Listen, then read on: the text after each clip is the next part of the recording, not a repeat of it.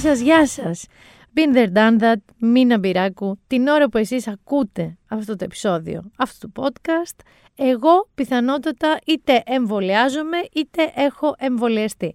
Ω γνωστόν, η εγγραφή του podcast γίνεται την Πέμπτη. Εγώ Παρασκευή 21 Πέμπτου, ανήμερα Κωνσταντίνου και Ελένης. Χρόνια σας πολλά κιόλας. Είστε μπόλικοι. Είστε πάρα πολλοί αυτοί που γιορτάζετε. Εγώ θα έχω κάνει την πρώτη ωραιότατη δόση του εμβολίου μου Pfizer. Ε, θέλω να σας πω ότι τώρα που γράφω το podcast είμαι κατενθουσιασμένη. Βέβαια, βέβαια. Και εδώ θέλω να σε φυστήσω λίγο την προσοχή όσοι πρόκειται να εμβολιαστείτε. Διότι έγινε το εξής. Θυμήθηκα εγώ, νωρίς το θυμήθηκα, μου έχει δοθεί από το Πάσχα εμένα ημερομηνία και έλεγα Α, έχω αλλεργικό άσθημα, παίρνω εκεί πέρα ένα inhaler, Μπα, δεν νομίζω να έχουν θέμα, γιατί λένε για τη Pfizer ότι μπορεί να ενισχύσει ή να σας βγάλει αλλεργίες αν έχετε. Αλλά εντάξει, όλα καλά. Και θυμάμαι λοιπόν, μόλις πέντε μέρες πριν, ότι έχω και αλλεργία σε ένα φάρμακο, που αυτό είναι το ζητούμενο. Θυμήθηκα λοιπόν ότι μικρή, κάποια στιγμή, ξέρω 15-16 χρονών, είχα πάθει μια αλλεργία στην ερυθρομικίνη, είχα βγάλει κάτι εξανθήματα, τη σταμάτησα, όλα καλά. Προσπαθώ λοιπόν να αρχίζω να παίρνω, να παίρνω, να παίρνω τηλέφωνο στο περιστέρι, εγώ εμβολιάζομαι. Ε, δεν μου το σηκώνω φυσικά, μιλάει ακατάπαυστα. Μόνη μου αποφασίζω και σκέφτομαι να κάνω γιόλο, να μην κάνω γιόλο.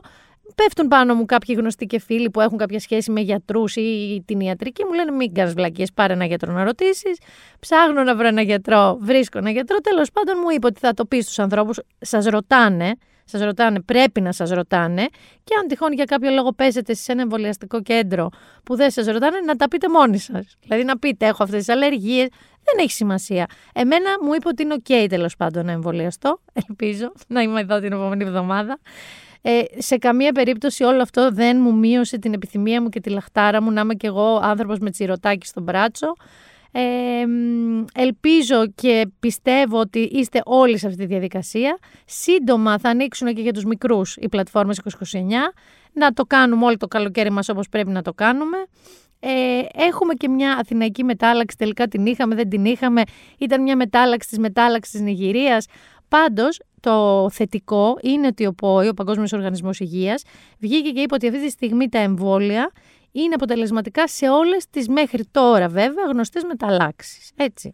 Και επίσης από τη Pfizer άκουσα μια συνέντευξη του Διευθύνοντος Συμβούλου της του Αλμπέρ Μπουρλά που έλεγε ότι είναι πολύ πιθανόν από το φθινόπωρο να έχουμε και χάπι. Φάρμακο δηλαδή για την αντιμετώπιση βέβαια του κορονοϊού, έτσι, όχι για την πρόληψη από το να κολλήσουμε, αντί όλων των ουσιών που μέχρι τώρα χρησιμοποιούμε κατά μόναση ή κόμπο για να τον αντιμετωπίσουμε. Φυσικά έχω παραδείγματα παιδιά φίλων μου οι οποίοι και προσέχουν και ήταν ένα βήμα, ένα βήμα τύπου πέντε μέρες πριν πάνε για εμβόλιο και κολλήσανε. Γενικά, ναι, αυτό ήταν πολύ τραγικό. Δημήτρη, αγωνιστικούς χαιρετισμούς. Ε, κρατήσου γερά. Γενικότερα ε, είναι ένα πράγμα το οποίο Ok, okay, καταλαβαίνω τις ενστάσεις, καταλαβαίνω τις ανησυχίες. Μόλις μοιράστηκα κι εγώ μία μαζί σας, ότι αγχώθηκα για μία ουσία στην οποία έχω βρεθεί αλλεργική. Δεν είναι καθόλου αυτός ο λόγος για να μην εμβολιαστείτε. Έχουν βγει, μια και λέω δεν είναι καθόλου αυτός ο λόγος. Θυμάστε πια, εντάξει, τους πρώτους που λέμε ψεκασμένους αυτό, θα μας διαλυώσουν το DNA. Είχαμε και ένα πρόσφατο τέτοιο κρούσμα ε, δήλωσης ε, ότι το 5G, τα τσιπάκια, τα αστεία κτλ. Έχουμε και καινούριους όμως. Η καινούρια φουρνιά, επειδή έχει αρχίσει και πραγματικά εμβολιάζεται πολύ μεγάλο κομμάτι του πληθυσμού, άκου τώρα τι άγχος έχουν. Αν λέει χρειαστώ εγώ αίμα, πώς θα διασφαλίσω ότι δεν θα μου βάλουν αίμα εμβολιασμένου. δηλαδή, πραγματικά τώρα. Ή Καλά, ε, εννοείται ότι όλα αυτά έχουν διωγγωθεί γιατί κάποιος τα τσιμπάει από τα social media, τα κάνει share και γίνονται viral. Άλλος λέει ότι ε, εγώ κάνω ομοιοπαθητική και επειδή κάνω ομοιοπαθητική κόβω παρέα με όλους τους εμβολιασμένους. Άλλος είπε ότι εγώ περνάω 6-7 ώρες, άκου τώρα, σε ένα δωμάτιο με ανθρώπους που εμβολιάστηκαν. Δηλαδή δεν ακούω όλο αυτό. Περνάω 6-7 ώρες σε ένα δωμάτιο με ανθρώπους που αν δεν έχουν εμβολιαστεί μπορεί να κολλήσουμε κορονοϊό. Δηλαδή το άγχος τους είναι επειδή δεν ξέρω. Τι να σας πω, ρωτήστε το αίμα που μου δίνετε τώρα που εγώ έχω πάθει ένα ατύχημα και το χρειάζομαι, έχει μέσα εμβόλιο; Μην το κάνετε, ξέρω εγώ. Θέλετε να πεθάνετε; Τι να σας πω, δική σας επιλογή είναι. Πραγματικά δική σας επιλογή. Αλλά μια και μιλάω για ψεκασμένους. Γενικά στη διάρκεια αυτής της πανδημίας έχουν πέσει ρεγαμότο πολλές μάσκες, να το πούμε έτσι. Έχουμε δει διάφορους καλλιτέχνες ε, παγκόσμιου βεληνικούς να, έτσι, λίγο να ξεμοραίνονται. Ένας εκ των οποίων ο πιο πρόσφατος είναι ο Eric Clapton. Ο Έρικ Κλάπτον γενικά στο παρελθόν του έχει διάφορε σκοτεινές στιγμές και ρατσιστικές. Ε, έχει πει και για την Αγγλία ότι ανήκει στους Βρετανούς και όχι στους Τζαμαϊκανού και τους Μαύρους. Έχει πει και τέτοια. Τα οποία μετέπειτα τα είχε αποδώσει στην περίοδο που είχε τεράστιο θέμα με το αλκοόλ, ήταν αλκοολικό και ότι δεν ήξερε τι έλεγε και τι έκανε. Ο Μπαρμπα Έρικ, γιατί τώρα σε μπαρμπα ηλικία είναι, ε, εκτός του ότι το Δεκέμβριο που μας πέρασε συμμετείχε μαζί με τον Βαν Μόρισον, άλλον να μην πω τι, ε, που ήταν εναντίον του lockdown και είχε βγάλει ένα τραγούδι που λεγόταν Stand, and Deliver, αν δεν κάνω λάθος. Συμμετείχε λοιπόν και ο Eric Clapton, αλλά επανήλθε τώρα, γιατί έκανε, λέει, το 2020 το Φεβρουάριο, ε, του 21, συγγνώμη, του 20, έκανε την πρώτη του δόση από τις δύο του Αστραζένεκα. Και είχε, λέει, ε, διάφορες παρενέργειες όπως έχουν πολλοί άνθρωποι. Έτσι. Αυτός υποστηρίζει ότι ήταν πάρα πολύ βαριές, ότι του κράτησαν 10 μέρες, ε, ότι ε, μετά ε, ε, πήρε και τη δεύτερη δόση και ενώ ήταν υποψιασμένος, πάλι, πάλι, πάλι είχε θέματα και λέει ότι είναι προπαγάνδα ότι τα εμβόλια είναι ασφαλή για όλους και να μην τα κάνετε κτλ. Εντάξει, τι να σας πω τώρα. Ξέρεις, δηλαδή αρχίζουν και βγαίνουν στην επιφάνεια και η αλήθεια είναι ότι το θέμα με τον κορονοϊό, εγώ θα το πω αυτό, και ας είμαι ένας άνθρωπος πολύ θετικός και λεσεφέρ, ε, μου έχει ξεκαθαρίσει πράγματα. Δηλαδή, εγώ δεν μπορώ να κάνω παρέα πλέον με ανθρώπους οι οποίοι είναι αρνητές του εμβολίου χωρίς κανένα επιχείρημα. Γιατί έτσι, γιατί και αναμεταδίδουν τώρα πληροφορίες του τρελού, δηλαδή 5G και τέτοια. Ούτε όμως μπορώ να κάνω και παρέα με ανθρώπους οι οποίοι με 4.000 κρούσματα τη μέρα πηγαίναν για ποτάρες χωρίς μάσκες μαζεμένοι. Γενικά έχω κάνει ένα ξεκαθαρισματάκι. Thank you, κορονοϊέ, γι' αυτό. Ε, και μια και μιλάμε τώρα έτσι λίγο για πράγματα που δηλώθηκαν και πράγματα που υπόθηκαν, ρίξε μου ένα παρόλε παρόλε που είναι η ώρα που λέμε τις ε, ας πούμε περίεργες δηλώσεις διάσημων ανθρώπων. Παρόλε, παρόλε, παρόλε, παρόλε, παρόλε, παρόλε, παρόλε, Να ξεκινήσουμε από Βάνα. Να ξεκινήσουμε από Βάνα. Να ξεκινήσουμε από Βάνα Μπάρμπα. Η Βάνα Μπάρμπα Αχ, βρε Βάνα. Ή όπως πολύ σωστά διάβασα στα social media, κλείστε τη Βάνα. Η Βάνα Μπάρμπα. Και ενώ ο Πέτρος Φιλιππίδης πλέον είναι κατηγορούμενος κανονικότατα και για, με κατηγορίες βιασμού, η Βάνα Μπάρμπα, πολύ όψιμα, δηλαδή πολύ μετά από όταν άρχισε αυτή η ιστορία, ξεκίνησε γράφοντας ένα post στο οποίο έλεγε «Κάτω τα χέρια από το Φιλιππίδη, αρκετά πια». Άκου τώρα, εκνευρίστηκε η Βάνα. «Κάτω τα χέρια από το Φιλιππίδη». Δηλαδή, κάτω, όχι τα χέρια του Φιλιππίδη προς τις άλλες, κάτω τα χέρια από το Φιλιππίδη. Αφού λοιπόν γίνεται ένα γλέντι στα social media, προφανώς η Βάνα παίρνει είδηση ότι απλά αναφέρεται και επανέρχεται με μια καινούρια δήλωσή της, στην οποία λέει. Αγαπητοί φίλοι, καλημέρα. Θέλω να σας πω ότι έχω ένα θέμα με τις ανορθογραφίες. Δεν μπορείτε να φανταστείτε τι έχει μέσα αυτό το post. Παρένθεση. Αγαπητοί φίλοι, λοιπόν, λέει η Βάνα, καλημέρα. Με φως και αγάπη για όλους. Καλά μέχρι εδώ ξεκινάμε. Θέλω να σας πω ότι δεν διαβάζω τι μου γράφετε για να μπορώ να είμαι ελεύθερη, τα σχόλια εννοεί, από τη διαδικασία να πω πράγματα που θα είναι αρεστά στους περισσότερους. Οπότε αποφάσισε να πει κάτι που δεν είναι αρεστό σε κανέναν. Γίνεται υποσυνείδητα. Καμιά φορά. Καταρχάς υποστηρίζω ότι τόσο ταλαντούχοι άνθρωποι, αναφέρομαι στους, κύριου, στους κυρίους Φιλιππίδη και Κιμούλη, δεν είναι δυνατόν στην πλειονότητα, εντάξει βάζει και αυτό, να τελέσουν αδικήματα όπως βιασμός, τρεις τελίτσες, που είναι τόσο βάρη αδίκημα. Έχει γράψει, μπορεί να έχει το correct, δεν συνάδει με τη φώτιση του μεγάλου ταλέντου τους. Αυτό δεν σημαίνει ότι σαν άνθρωποι δεν έχουν κάνει και κατάχρηση εξουσίας και λάθη. Με ομικρογιώτα. Δεν ξέρω το, το correct και πώς λειτουργήσε. Βάνα μου. Αν κατάλαβα καλά, μπορούν μόνο οι τάλαντοι να είναι βιαστές, όπως μέχρι πριν λίγο καιρό νομίζαμε ότι μόνο οι άσχημοι ή οι περίεργοι οπτικά ή λίγο ανώμαλοι της γειτονιάς μπορούν να είναι παρενοχλητικοί. Θυμόμαστε βέβαια το παιδί στην Ασμύρνη που πλησίαζε με τον αντίχειρά του, όπως είπε ο δικηγόρος του. Ε, Εμείς είδαμε δύο αντίχειρες ορατού. Υποστηρίζει ότι έχει και τρίτο ανάμεσα στο παντελόνι του. Ένα τρίτο αντίχειρα. Άρα οι ταλαντούχοι άνθρωποι, σύμφωνα με τη Βάνα Μπάρμπα, έτσι, δεν μπορούν να είναι βιαστές. Γιατί δεν συνάδει με το ταλέντο τους. Το νιονιό, να μην το ψάχνουμε, το λέω μόνη μου. Και περνάμε σε μια άλλη Ελληνίδα, που είναι πολιτική σε αυτή τη φορά έτσι, υπόστασης. Μιλάμε για την πρώην βουλευτή, την Νίκη Τζαβέλα, η οποία ενώ μένεται αυτή η τραγωδία που συμβαίνει στη Γάζα, ενώ μιλάμε για πάρα πολλά νεκρά παιδάκια, κυρίως από τη μεριά της Παλαιστίνης, Ε, μιλάμε και για μια κατάσταση περίεργη ε, που ε, έχει διχάσει, έχει καταφέρει να διχάσει τους Έλληνες. Προφανώς, παιδιά, δεν είναι μια απλή ιστορία, όλη η ιστορία του Μεσανατολικού, όμως εν το προκειμένο μιλάμε για ένα διωγμό, μιλάμε για μια τραγωδία εναντίον των Παλαιστινίων. Το αφήνω αυτό, είναι μια προσωπική μου γνώμη, αλλά η Νίκη Τζαβέλα, ενώ βομβαρδίστηκε το κτίριο του Al Jazeera, το Al Jazeera είναι ένας τεράστιος δημοσιογραφικός οργανισμός, αποφάσισε να τουιτάρει ότι εδώ που τα λέμε, ας προσέχει λίγο το Al Jazeera στην αξιοπιστία των ειδήσεών του. δηλαδή, σοβαρά κυρία Νίκη μου, κυρία Τζαβέλα μου. Δηλαδή, πιστεύετε εσείς ότι το Al Jazeera να τρέμει βέβαια και το Associated Press που αν δεν κάνω λάθος είναι στο ίδιο κτίριο ή παραδίπλα εκεί. Ε, να, το Al Jazeera επειδή μάλλον δεν έλεγε σωστά τις ειδήσεις και δεν τις έλεγε αξιόπιστα ε, μπουρλότο; Γιατί αν μπουρλότο το Al Jazeera, περί αξιοπιστίας μιλώντας, ε, μάλλον θα πρέπει να μείνουμε χωρίς ούτε ένα δημοσιογραφικό μέσο σχεδόν. Εκτός από το 24-7 που είναι καταπληκτικό, το στηρίζω, το πιστεύω. Ε, να προσέχουμε λίγο τι λέμε στο δημόσιο λόγο, γενικά. Και όταν είμαστε και δημόσια πρόσωπα.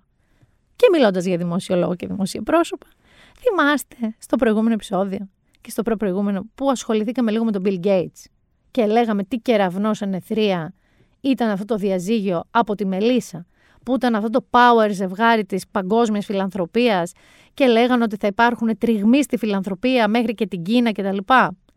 Τι λέτε ότι έγινε; Γιατί η Μελίσσα είπαμε ότι εντωμεταξύ έφυγε με 2 δισεκατομμύρια δολάρια.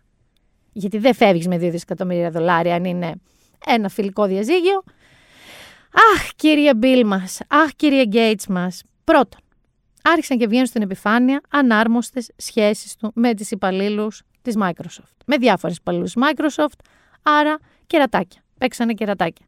Και το ακόμα πιο ανησυχητικό, παιδιά μου, είναι ότι ο Bill Gates είχε πάθει έτσι μία συμπάθεια, να το πω, προς έναν άνθρωπο φρικτό, ο οποίος μόλις τα πέθανε και πριν ε, ένα χρόνο κοντά, τον Jeffrey Epstein, ο οποίος ήταν ένας ε, γενικά έτσι της κοινωνικής ζωής της Νέας Υόρκης, ασχολείται με οικονομικά και βέβαια ήταν ε, καταδικασμένος sex offender και πέθανε στη φυλακή.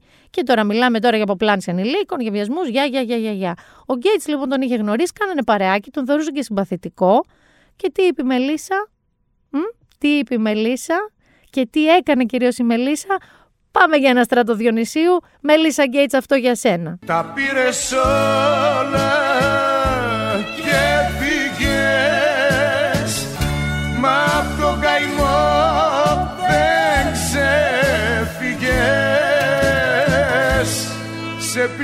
πνίξανε οι πίκρες. Και μουσικά θα συνεχίσω. Ελληνικά μουσικά, αλλά όχι ελληνικά ελληνικά.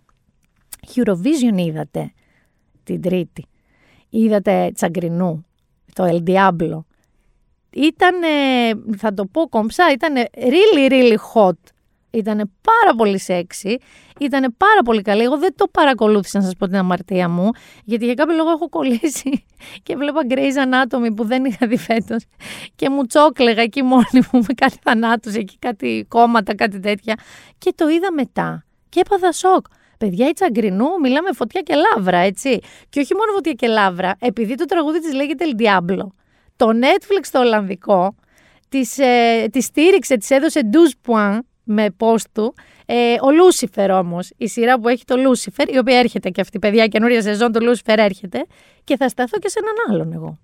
Θα σταθώ και σε έναν άλλον. Τον Ιταλό. Τον είδαμε. Τον είδατε κορίτσια; Τον είδατε; Αυτόν τον έτσι που φόραγε μια ολόσωμη ε, δερμάτινη φόρμα με γυμνό το κορμί και είχε και το eyeliner, είχε και το smoky το μάτι του, αλλά ο Νταμιάνο ήταν και αυτός φωτιά. Το τραγούδι, να σου πω την αλήθεια μου, ήταν ροκ. Συμπαθητικό το βρήκα. Το συγκρότημά του λέγεται ε, Måneskin, το οποίο ε, γράφεται Maneskin, αλλά έχει από πάνω μια τελίτσα και το έψαξα γιατί φυτό, τόσο φυτό.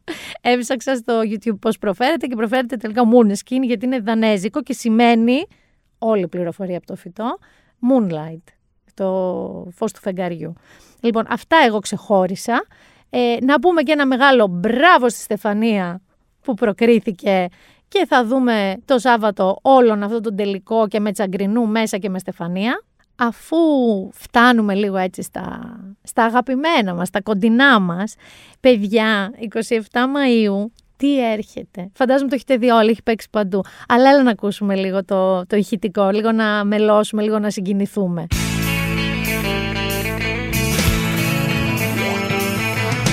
Είτε σας άρεσαν είτε δεν σας άρεσαν. Γιατί ξέρετε υπάρχει ένα κύμα τώρα, όχι άδικο, που κοιτώντας πίσω τα επεισόδια των Friends βρίσκουν πάρα πολλά κακό κείμενα, περίεργα πράγματα που τότε που υπόθηκαν μπορεί να ήταν αποδεκτά, αλλά σύμφωνα με τα τωρινά κοινωνικά δεδομένα ήταν λίγο αποσεξιστικά, ρατσιστικά, είχαν διάφορα τέτοια θέματα.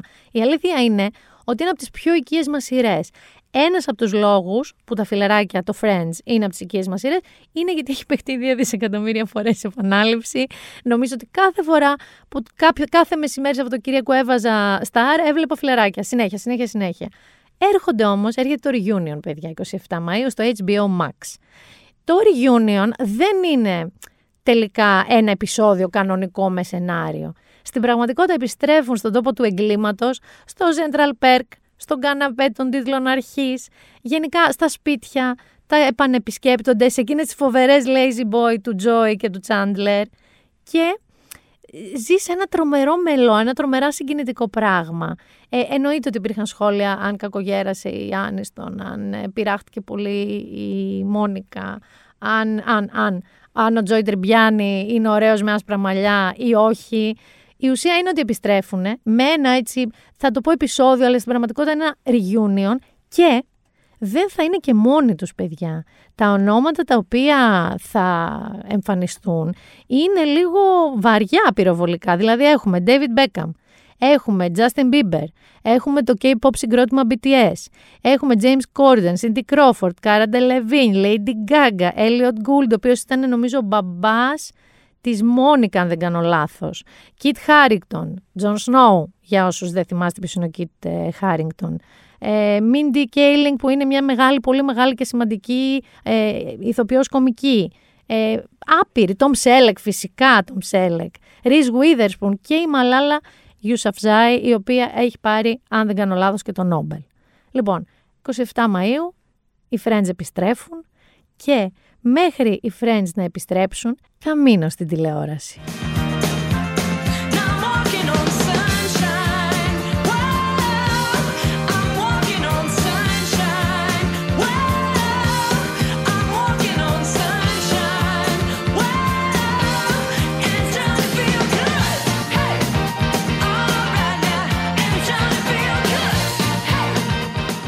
Η σημερινή μου καλεσμένη έχει περάσει από καλοκαιρία στα Καλάβρητα με κοτούλες και κατσικάκια μέχρι το Χάρβαρντ. Έχει περάσει από πολύ μεγάλες θεατρικές σκηνές, έχει φτάσει στο κάτω παρτάλι και τελικά έχει προσγειωθεί στο φλερτ, στην ΕΡΤ. Μιλάω φυσικά για την Άντια Κοντογεώργη, η οποία στο δικό μου μυαλό έχει ένα εφέ. Πώς είναι η πρώτη μέρα με ήλιο μετά το χειμώνα που λίγο σε ζεσταίνει, λίγο σε φωτίζει, που νιώθεις ρε παιδί μου φανταστικά ότι είναι μια πραγματικά καινούρια μέρα. Νάντια, αυτό με κάνεις σε μένα και νιώθω. Καλά, αυτό που μου λες είναι πάρα πολύ τυπητικό. Σε ευχαριστώ πάρα πολύ και για την σημερινή πρόσκληση και για τα πολύ ωραία λόγια. Όχι, ε, ε νομίζω ότι είναι κοινή ομολογία. Δηλαδή, με όποιον και είπα και όλες ότι α, θα έχω καλεσμένη μου την Άντια, μου λέγανε ρε, εσύ αυτό το κορίτσι. Έχει εφέ τέτοιο, φωτός, ήλιου, ζέστης.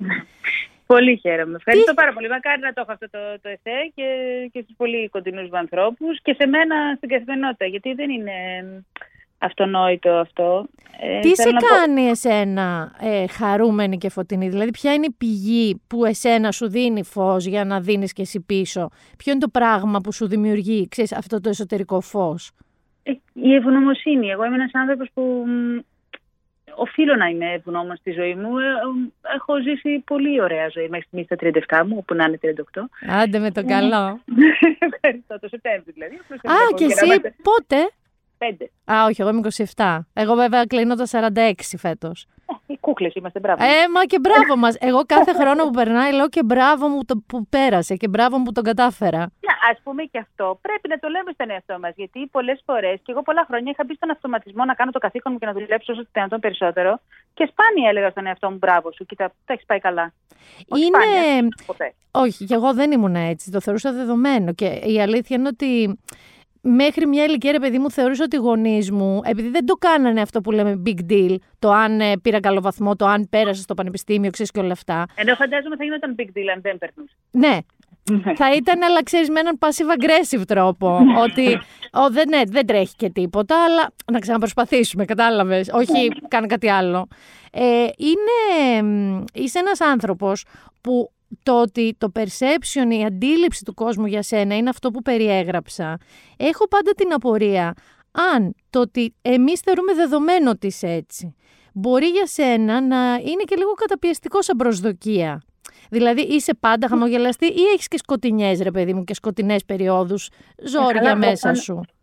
Προφανώς και πολύ μεγάλα ζόρια και, και όταν ε, ζορίζομαι πολύ ζητάω βοήθεια. Αυτό με έχει βοηθήσει που επίσης πολλά χρόνια δεν το έκανα.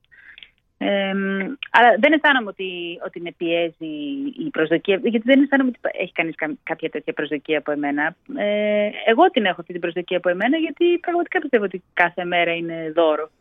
Οπότε δεν θέλω να, να γλιστράει η ζωή μέσα από τα χέρια μου και να, να, να, να την βιώνω σαν να προσπαθώ να γλιτώσω από εκείνη. Αλλά Σωστό. θέλω να την, να την αγκαλιάσω και να, να τη χωρέσω. Πόσο μάλλον όταν είναι μια μέρα δυσάρεστη. Ε, και Δεν τότε μου πρέπει να την λες. αγκαλιάσω. Και πολλές φορές αυτό το positivity μπορεί να, Να είναι τοξικό. ναι, να γίνει και επιθετικό απέναντι στο συνέστημα που οφείλει να βιωθεί. Αυτό μπράβο. Και εγώ είμαι αυτής της γνώμης ότι καμιά φορά ξέρεις το συνέστημά μας πρέπει να το αφήσουμε. Αν είναι στεναχώρια και θα μας πάρει και πέντε μέρες, ας μας πάρει και πέντε μέρες. Ναι, ξέρεις, πρέπει να βρεθεί η ενήλικας Νάντια δίπλα στο, στη μικρή Νάντια που πονάει ή το αντίστροφο και να της πει είμαι εδώ, έλα, έλα λίγο να το, να το συζητήσουμε.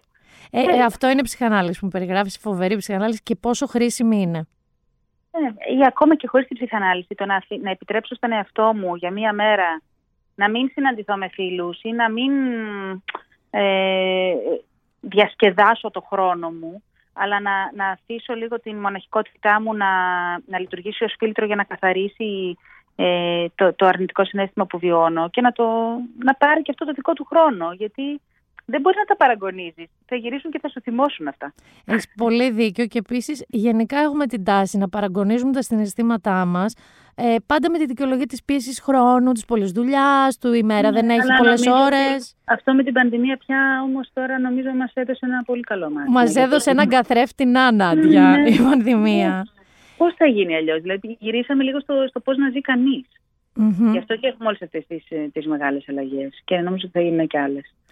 Έχω μια ερώτηση τώρα. Ε, Πείτε. ένα άλλο πράγμα που παρατήρησα διαβάζοντας συνεντεύξεις σου και βλέποντας συνεντεύξεις σου είναι ότι είσαι ένας άνθρωπος πολύ διακριτικός και έτσι ιδιωτικός θα το έλεγα ως προς τα προσωπικά σου.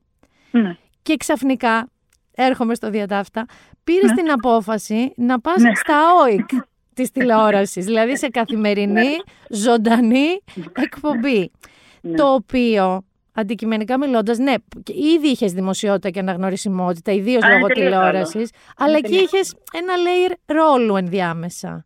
Ναι, ναι, ναι, ναι, Τώρα σε βλέπουν, βλέπουν την Νάντια, τις απόψεις της Νάντιας, τις αντιδράσεις της Νάντιας, άρα στο δρόμο Κατάλαβες, έχεις, περ- νιώθουν περισσότερο δικαίωμα πάνω σου. Δηλαδή, είδα για παράδειγμα ε, μη- κάτι φωτογραφίες που είχες βγει μια βόλτα με τους γονείς σου. Ναι. Ωραία. Φαντάζομαι ότι κάτι αντίστοιχο μπορεί να συμβεί σε ένα δημόσιο καυγά σου, ενώ δημόσιο, σε έναν καφέ. Μπορεί να τσακώνεσαι με μια φίλη σου, σε μια σχέση σου. Πώς το έκανες αυτό, Πώς το έκανες αυτό στον εαυτό σου, κορίτσι μου, Τι απόφαση ήταν αυτή; Ε, κοίτα, ε, ε, ναι. Δεν, δεν ήξερα ακριβώς τι σημαίνει ε, δύο ώρο καθημερινό. Θα μου πεις. Είναι ένας τελείως άλλος κόσμος. Εγώ ήθελα... Μπαίνω στα πράγματα ξέρεις, πολύ θετικά και αισιόδοξα πάντα. Ε, οπότε μπήκα να μ, περιηγηθώ σε αυτό το χώρο που λέγεται τηλεόραση, εκπομπή, καθημερινότητα κλπ. Ε, η αλήθεια είναι ότι δεν, δεν, δεν είχα υποψιαστεί Δεν είναι, είναι ζώρικο πάρα πολύ. ότι είναι πολύ ζώρικο. Το, τα επίπεδα του στρες μου, γι' αυτό σου μιλάω και για τα αρνητικά συναισθήματα ε, που μιλούσαμε πριν, γιατί τα επίπεδα του στρες μου έχουν χτυπήσει κόκκινο. Γιατί δεν είναι ε, το, αυτό που μπορεί να δει κανείς μέσα σε ένα δίωρο μιας ζωντανής εκπομπής. Όχι, Είναι η όλη δουλε- προετοιμασία. Δουλεύεις όλη μέρα γι' αυτό, γι' αυτό το Αυτό. δίωρο. Είναι 24-7. Είναι η, η ευθύνη του δημόσιου λόγου. Ενώ Αυτό ταυτόχρονα- είναι μια ερώτησή μου ότι Όταν είσαι, ρε παιδί μου, όταν είσαι καλεσμένος μας σε ένα podcast, μέσα σε συνέντευξη, οκ, είναι κάπως πιο ελεγχόμενη η ροή του λόγου. Κατάλαβες, είναι μια ερώτηση, μια απάντηση. Όταν είσαι δύο ώρες κάθε μέρα με ένα μικρόφωνο ανοιχτό και με μετάβαση από καλεσμένο σε καλεσμένο, ε, άρα έχεις και το, το απρόβλεπτο στοιχείο του τι μπορεί να σου πει κι ο άλλος, τι μπορεί να γίνει σε μια ζωντανή, ξαναλέω, εκπομπή. Ναι. Ε, δεν νιώθεις ότι. και άμα μου ξεφύγει κάτι, και άμα ξεχαστώ στη στιγμή και πω κάτι και παρεξηγηθώ και δεν ξέρω και με κρίνουνε και αυτό. Ναι, όλα αυτά από την άλλη. Όλα αυτά τα σκέφτομαι. Κάθε μέρα. Κάθε στιγμή. Παρόλα Καλά αυτά. πάει αυτό. Ναι. Παρόλα αυτά, δεν, ε, ειλικρινά, το μόνο που μπορείς να κάνεις είναι να είσαι αυθόρμητος, γιατί και, και αυτό που θα είναι παρεξηγήσιμο ή αυτό που μπορεί να προκαλέσει κάτι, θα είναι η αλήθεια μου, η ειλικρινιά μου, που μπορεί να είναι ε, απότοκος παρορμητισμού ή στιγμής δεν ξέρω τι, αλλά και πάλι με αλήθεια και ειλικρίνεια θα πρέπει να το διαχειριστώ. Δεν γίνεται αλλιώς. Εμένα αυτό με έχει προχωρήσει πάρα πολύ ως άνθρωπο, θέλω να σου πω. Ε, γιατί έχω νιώσει καλύτερα μέσα από τους φόβους και τη διαχείρισή τους. Έχω νιώσει καλύτερα με τον εαυτό μου. Φυσικά. Γιατί, γιατί όφιλα σε μικρό χρονικό διάστημα να δείξω εμπιστοσύνη σε αυτό που είμαι και στην ε, διαχείριση πολλών θεματικών, προσωπικότητων.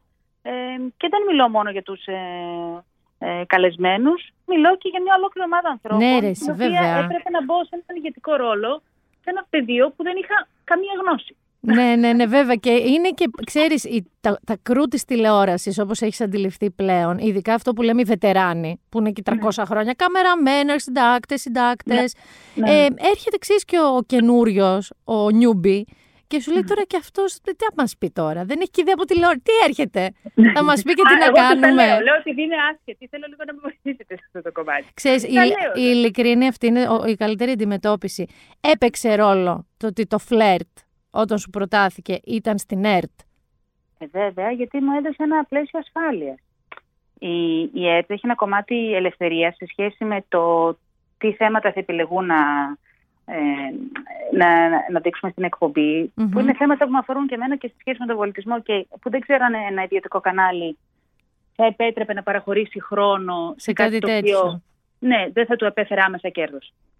Ναι, έχεις ένα δίκιο και επίσης εγώ παρατηρώ, ε, βέβαια ανήκεις πλέον στο δυναμικό της ΕΡΤ, αλλά να σου το πω εγώ σαν ε, εξωτερικός παρατηρητής, έχει κάνει ένα πολύ μεγάλο άλμα θα έλεγα την τελευταία χρονιά, ε, τον τελευταίο 1,5 χρόνο και στη μυθοπλασία, αλλά και σε είδη εκπομπής που ναι. Ναι. μεν έχουν αυτό το στοιχείο που λες, δηλαδή δεν είναι απαραίτητο να χορέψεις τσιφτετέλη στις 10 το πρωί στην ΕΡΤ, καταλαβαίνεις, δεν είναι αυτό το Ναι. κομμάτι, όμως ταυτόχρονα δεν είναι κάτι βαρετό και βαρύ, όπως μπορεί να ήταν παλαιότερα. Δεν είναι Έχω σοβαροφανές δηλαδή. Ωραία, χαίρομαι που τα λες εσύ, γιατί δεν θέλω και εγώ ξέρεις, να βλογάω τα γένια. Όχι, εγώ το Δεν ξέρω, λέω αλλά- ε, μετά από πάρα πολλά χρόνια της ζωής μου ε, και το εννοώ, εννοώ ότι έχω προλάβει η ΕΝΕΔ. Ε, ε, βλέπω πολύ ευχάριστα ΕΡΤ και με έχω πιάσει να βλέπω και πολύ συχνότερα από ότι φανταζόμουν ΕΡΤ.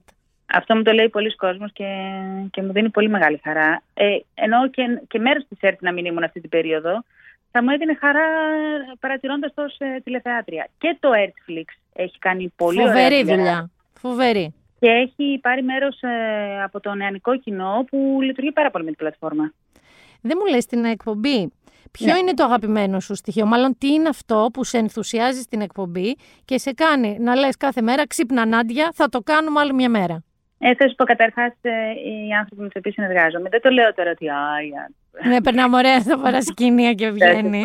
Είναι, είναι άνθρωποι με τους οποίους έχουμε αγαπηθεί πια, γιατί είναι τέτοια η καθημερινότητα. Αυτό είναι κοινό κομμάτι με το θεατρο Μμμ. Ότι αναγκάζεσαι με τους ανθρώπους να είσαι πολύ γρήγορα κοντά. Οπότε αρχίζεις και ξεδιπλώνεις τα χαρτιά σου πιο εύκολα. Πια δηλαδή και ο Λάμπρος και η Σάντι και ο Γιώργος και η Ελίνα Μμμ. ξέρουν την ώρα που θα μπω στο γραφείο μέσα σε δύο δευτερόλεπτα. Πώς είμαι, τι έχει γίνει. τι- Ναι, ναι, όπως ναι. και εγώ για Ποια τα παιδιά. Νάντια θα δούμε σήμερα.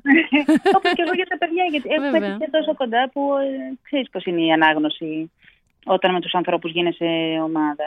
Ε, οπότε, ναι, είναι η συναναστροφή με τους ανθρώπους μου εκεί, αλλά και το ότι το μαγκαζίνο αυτό, αυτό είναι που είναι και το αγχωτικό του, αλλά και το πιο ειδονικό του. Ότι μπορεί να κάνουμε ένα παιχνίδι με τραγούδια 80s και να τραγουδάω και μετά να πρέπει να μιλήσω με έναν καθηγητή φιλοσοφίας Έλληνα στο Cambridge και να συζητήσουμε για τα αποτελέσματα της πανδημίας στην, ε, ε, στην ψυχική ε, κατεύθυνση του ανθρώπου, με, του νέου ανθρώπου κατόπιν της πανδημίας. Αυτά. Έχω μια σε πέντε υποψία λεπτά. για σένα. Έχω υποψία ότι σε κάτι μοιάζουμε. Ε, ότι, ας πούμε, είσαι ο άνθρωπος ο οποίος μπορεί, ξέρω, να μπεις να διαβάσεις π.χ. ένα άρθρο στο ίντερνετ και εκεί μέσα να δεις ένα όνομα, ένα στοιχείο, κάτι Ναι, που δεν δεν το φτάνει. ξέρεις και να περάσεις πέντε ώρες ψάχνοντας και μαθαίνοντας για αυτό το πράγμα. Όπως πολλές φορές κοιτάω βιβλιογραφίες ή αναφορές στα άρθρα. και- Ναι, τα κάνω. Ναι, ακριβώς. Είσαι ένας φιλόμαθος άνθρωπος που το κεφάλι του είναι γεμάτο με τερόκλητες και ενίοτε άχρηστες πληροφορίες. Ναι, όπως καταλαβαίνεις αυτός σε ένα μαγκαζίνο έχει πάρα πολύ ενδιαφέρον. Όχι, και σε κάνει τρομερά καλό συζητητή, έχω να σου πω. Γιατί μπορείς, δεν το ξέρεις, δεν έχεις εμβαθύνει που μου λες, ας πούμε, με τον καθηγητή, όπως ο καθηγητής του Cambridge, Σε καμία αλλά περίπτωση. μπορείς να σταθεί σε μια λογική, ξέρεις, συζήτηση. Έχω, έχω σίγουρα τη διάθεση να μάθω από αυτόν. Ακριβώς. Οπότε, ναι. Μια και λε συνέντευξη, ε, πώς είναι να παίρνεις, γιατί η βασική σου ιδιότητα είναι ηθοποιός. Ναι. Τώρα είσαι και παρουσιάστρια. Θεωρώ ότι στο μέλλον θα σε δούμε και τραγουδίστρια. Σε έχω Μάλιστα. ονειρευτεί σε μια μ, 2021 μπουάτ, γιατί έχεις φανταστική φωνή. Ευχαριστώ. Και έχω φανταστεί και αυτό. Τώρα δεν ξέρω αν θες εσύ να ξενυχτάς, Εγώ σε έχω φανταστεί και σε κάτι τέτοιο. Τι να σου πω, είναι προφανές ότι η ζωή έχει διάφορα σχέδια τα οποία δεν μπορώ να προβλέψω. Αλλά ναι. Ε, τι είναι το, πώς είναι να παίρνεις συνέντευξη σε ηθοποιούς, ενώ είσαι ηθοποιός, αλλά εκείνη τη στιγμή δεν είσαι ηθοποιός; ναι. Ε, τώρα κοίταξε, σε ιδιότητες που δεν είμαι, σε τραγουδιστές κλπ, ή σε αθλητές, σε εικαστικούς, ε, μου είναι πιο εύκολο γιατί ε, έχω απορίες που θα μπορούσε να είναι και μια απορία ενός ε, τηλεθέτη. Μμμ. στους δικούς μου ανθρώπους πολλές φορές ε, πέφτω στην παγίδα να, να ρωτώ πράγματα που μπορεί να είναι πιο ειδικά. Οκ. Ε, νομίζω ότι τώρα σιγά σιγά το αποφεύγω. Μαθαίνω και εγώ, μην νομίζεις. Ε, γιατί, γιατί αφήνομαι στην, ξέρεις, σε αυτό που μου συμβαίνει εκείνη την ώρα και αρχίζω και, και ρωτάω τον συνάδελφο πράγματα που θα ρωτούσα σε μια συζήτηση πραγματική, αν ήμασταν εκτός ε, κάμερας. Ε, όμως τώρα προσπαθώ μ, ε, να, να ρωτώ και πράγματα που, ε, που μπορεί να αφορούν περισσότερο το, το κοινό, ε, χωρίς όμως αυτοξύστη. Καμιά φορά ε, ν- νομίζω ότι ε, μου έχουν δώσει συμβουλές να, να κάνω ερωτήσεις που μπορεί να αφορούν περισσότερο το κοινό και όχι εμένα, Μμμ. ε, υποτιμώντας την συνολική νοημοσύνη του κοινού. Ενώ Συμφωνώ αυτό πολύ. Θέλω, θέλω να το αποφύγω τελείως γιατί το θεωρώ απολύτως αναλυθές. Ε, μ, οπότε κάνω ερωτήσεις όχι θεωρώντας ότι εγώ είμαι ευφιέστερη των ερωτήσεων, αλλά κάνω ερωτήσεις που μπορεί να είναι για κάποιον που δεν ξέρει ακριβώς το πώς κανείς ε, δουλεύει. Ναι, όλη δεν τη θεωρείς ώρα. δεδομένο ότι ο τηλεθέτης ξέρει κάπως τη διαδικασία του να είσαι ηθοποιός. Σε βοήθησε η συνεντεύξη με ηθοποιούς που έχεις κάνει κάπως να βγεις από αυτή την ιδιότητα και να τη δεις με νέα μάτια. Δηλαδή, τι Βεβαίως. Και έτσι σημαίνει αγάπησα- Ναι, ναι, ναι. ναι. Αγάπησα περισσότερο τους ηθοποιούς μέσα από το από φλερτ, τις θέλω να σου πω. συνεντεύξεις σε αυτούς. Ναι, ναι. Γιατί έρχονται όλοι, όπως πήγαινα και εγώ στις συνεντεύξεις και ο- όπως πηγαίνω, ε, με το ευάλωτο κομμάτι προστατευμένο. Μμμ. Και αυτός στους ηθοποιούς, επειδή ε, κουβαλούν ένα κομμάτι εθραστότητας διαφορετικής, Μμμ. ε, είναι πολύ συγκινητικό και είναι κοινό στους ανθρώπους που έχω συναντήσει από το συνάφη μας ε, στην εκπομπή. Βρέθηκες, έχει, είχες απέναντί σου και ηθοποιούς και ανθρώπους τέλος πάντων του θεάτρου και αυτού, αυτής της μορφής τέχνης ε, εν μέσω και της πανδημίας που περνούσαν πάρα πολύ ζώρικα, εκείνος δεν είχαν δουλειές, δεν, ε, δεν είχαν οι άνθρωποι δουλειά, ταυτόχρονα με μια άλλη τέλεια καταιγίδα που Ναι. ήταν όλο το κίνημα του Μητού. Θέλω να πω, δεν είναι απλά ότι βρέθηκες απέναντι σε ηθοποιούς σε μια κανονική χρονιά. Ναι, ναι. Βρέθηκες... Γενικώς έκανα μια καλή επιλογή φέτος. ναι, ήταν μια καλή. Για μας ήταν να ξέρεις που ήμασταν σπίτι και βλέπαμε. Ε, Πώς το εισέπραξες εσύ, σαν ε, Νάντια, και το ένα, δηλαδή και αυτή τη, τη δυσκολία, την ανεργία, αλλά και την ψυχική, γιατί ξέρεις, οι ηθοποιοί, ξέρεις πολύ καλύτερα από μένα, οι ηθοποιοί δεν είναι μόνο το εισόδημά τους. Δηλαδή, συμβαίνει και κάτι πολύ παραπάνω από αυτό πάνω στη Βέβαια. σκηνή ή πίσω από μια κάμερα, μπροστά από μια κάμερα. Και όλο αυτό με το μητού. Δηλαδή, έφαγε ένα πλήγμα αυτός ο χώρος. Εσύ πώς το είδες και το ένα και το άλλο; Πώς έκανε να νιώσεις; Ε, κοίτα, ήταν ε, ε, πολύ δύσκολο γιατί ήταν ε, άγρια λυτρωτικό. Ε, κρατάμε το λυτρωτικό, αλλά υπήρχε και η αγριότητα.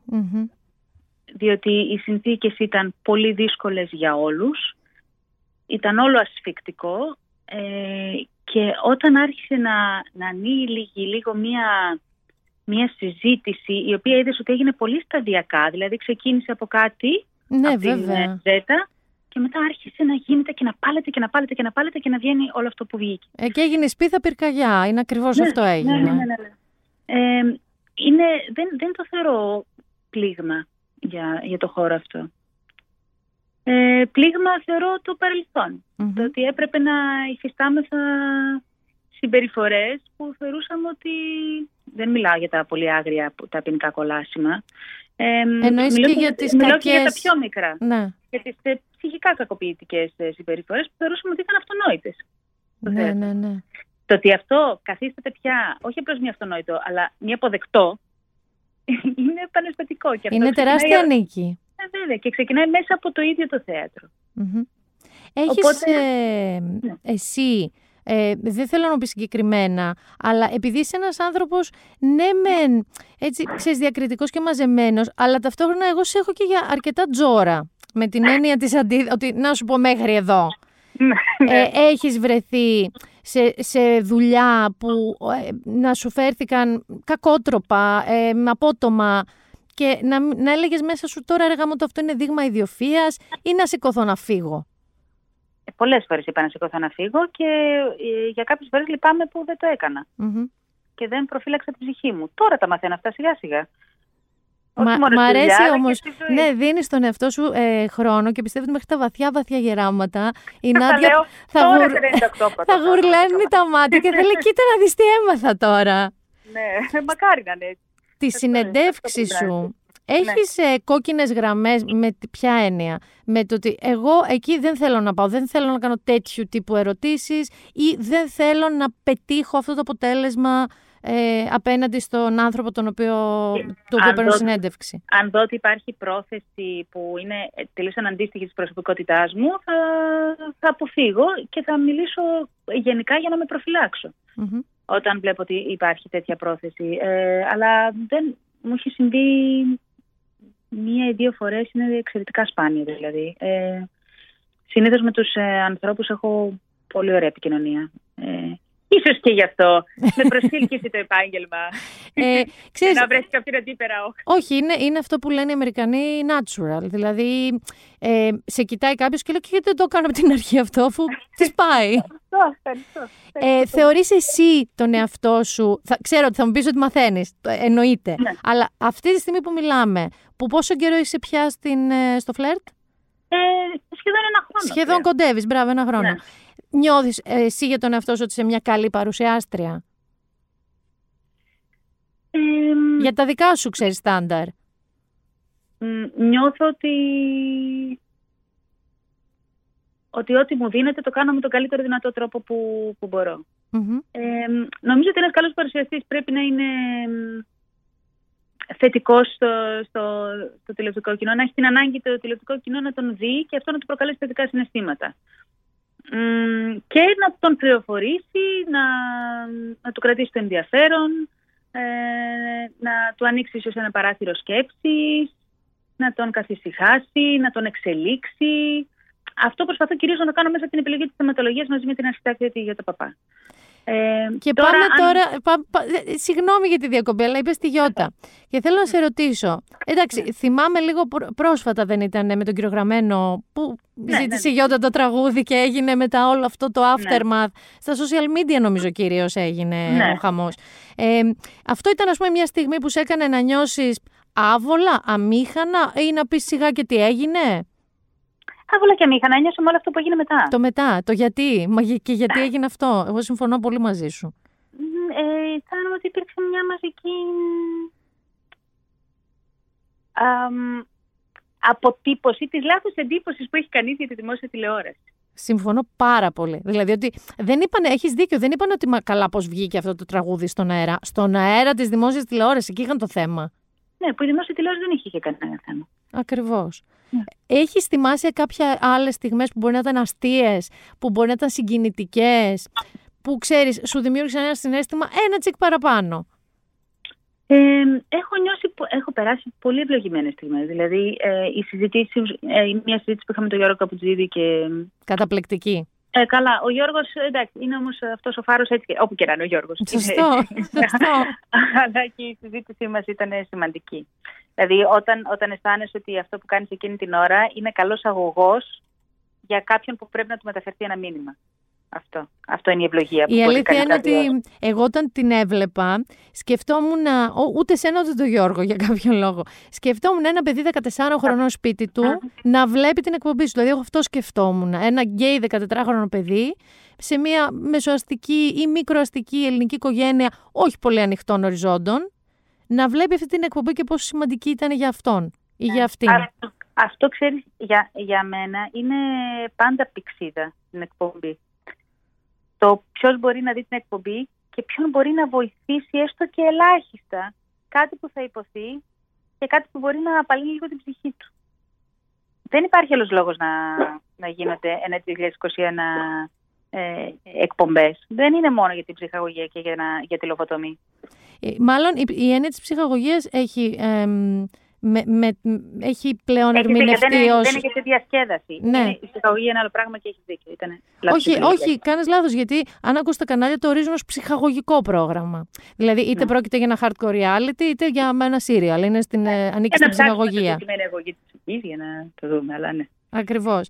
Πώς λειτουργεί. Ένα άλλο θέμα που είχα; Σε ρώτησα για την ιδιωτικότητα και ξαφνικά Νάντια Κοντογιώργη στους δρόμους. Α, παιδιά, Νάντια Κοντογιώργη, κοίτα, έχει παπούτσια, στη φωτογραφίσουμε. Παράδειγμα. Ε, ένα άλλο θέμα που μ, το έχω ζήσει εγώ προσωπικά. Εγώ έκανα το ίδιο λάθος με σένα, ως πολύ πρωτάρης, το 2000. Με ζωντανό δύο ώρο πρόγραμμα, με 18 χρόνια παιδιά κιόλας. Συμπαρουσιαστές και παρουσιαστές. Ήταν λίγο ζώρικο. Κάναμε τους hackers τότε στο Alter.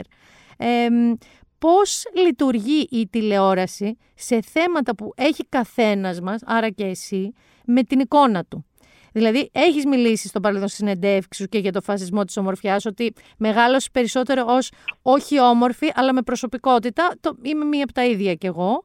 Ε, και προσπαθώ να σκεφτώ η καθημερινή σου έκθεση και όλο το τι φοράς, ε, είναι και αυτό ένα κομμάτι της εικόνας πλέον στην τηλεόραση, έτσι. Πώς είσαι, αν είναι μια καλή μέρα, μια κακή μέρα, αν πήρες 10 κιλά, αν έχασες 10 κιλά, όλο αυτό. Πώς λειτουργεί; Α, καλά, εγώ προχθές την εκπομπή με κοίταζε στο κοντινό, λέω, α, πάχει. Το νιώθες από την Καλέ. αρχή έτσι ή είχες αγχωθεί με τον εαυτό σου μέσα σου. Τώρα δεν σου λέω κάτι που το έλεγες, αλλά λες τώρα κάθε μέρα, τώρα εκεί, ξέρεις, είναι αδυσόπιτο.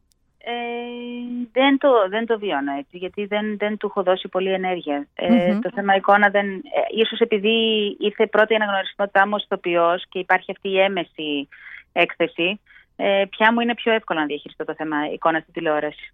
Όταν έχεις πρώτα εκτεθεί ως ρόλος, με τις διάφορες ενδυματολογικέ επιλογές που μπορεί ο κάθε ρόλος να έχει, άρα δεν σε χαρακτηρίζουν. Μμμ. Ε, και τώρα εδώ έχω μια ενδυματολόγο με την οποία ξέρεις, συνεργαζόμαστε. Μ' αρέσει Ε, πάρα πολύ. Δηλαδή, έχετε μια άβρα vintage, ε, σύγχρονα αποδομένη ε, και, μου- βρει- και επίσης τρελαίνω που είσαι η παρουσιάστρια στην ελληνική τηλεόραση, ψυχαγωγικού λοιπόν για να το πω, αλλά με αυτό το φανταστικό κούρεμα, το Pixie Cat. Γιατί οι περισσότερες έχουν ξέρεις μαλούρα, μπούκλα, χαμούλης, 7 ώρες μπούκλα. Εγώ προσπαθώ να είμαι αυτός μου. Δεν είμαι η 1,82 ε, γυμνασμένη που κάνει ξέρω, κάθε μέρα γυμναστική κλπ. Ε, είμαι, ήμουν, είμαι και θα είμαι ζούμπουρλου. Σ' αρέσει το φαγητό, Νάντια; Μ' αρέσει και πιο πολύ μ' αρέσουν τα γλυκά για να Α, είσαι γλυκού. Όχι, εγώ είμαι του φαγητού, του ρεπερτορίου φαγητού. Εγώ σοκολάτα, το φαγητό δεν με ενδιαφέρει ιδιαίτερα. η σοκολάτα σε οποιαδήποτε μορφή, ρευστή, μέσα σε σουφλέ. Μέσα σε Το σοκολάτα, παγωτό. σοκολάτα με σοκολάτα. Τη βλέπω Αυτό. την εικόνα. Και δεν προτίθεμαι κιόλας, αν δεν είναι θέμα υγείας, να το θυσιάσω αυτό για να είμαι λίγο πιο δυνατή. Μμμ. Δεν με ενδιαφέρει αυτό. Όταν αδυνατίζω μου χαλάει και το πρόσωπό μου. Κατάλαβες; Συμφωνώ σε αυτό. Είναι αυτό που έλεγε η μάμα μου, σταφυδιάζει όταν παραδυνατίζεις. Μου αρέσω έτσι. Που είμαι λίγο μπουτσού, είμαι λίγο μπουτσουτσού. Δεν μου λες, αυτό το έχεις πάντα ε, ή τώρα. ε, εγώ παρατηρώ τη συμφιλίωση, όχι απλά η συμφιλίωση, η αποδοχή και το μπράβο, μπράβο σου κούκλα μου στον εαυτό σου. Κατάλαβες τι εννοώ; Γιατί είναι Ναι. άλλο, εντάξει, μωρέ, με παλεύω και άλλο μου αρέσω. Είναι δύο διαφορετικά πράγματα. Ναι, καλά, Ε, δεν μ' αρέσω κάθε μέρα. Όμως σου αρέσεις περισσότερες μέρες πλέον από ό,τι ξέρω εγώ στα 25 σου; Ναι, γιατί βλέπω τις φωτογραφίες μου στα 25 μου που με μισούσα και ήμουν μια κούκλα. ναι. ναι. Και είναι πολύ στενάχωρο να χάσω κι άλλο χρόνο από τη ζωή μου. Είναι πολύ σωστό, πολύ σωστό αυτό που λες. Ε, σε φροντίζεις, δηλαδή σε επίπεδο ξέρω, διατροφής, γυμναστικής. Ναι, κάνω τρεις φορές την εβδομάδα χορό. Κάνω, χορό, γιατί, ε. Ο χορός είναι η γυμναστική που μου αρέσει, γιατί έκανες, και την ψυχή μου. Έκανες μπαλέτο πολλά χρόνια, ε.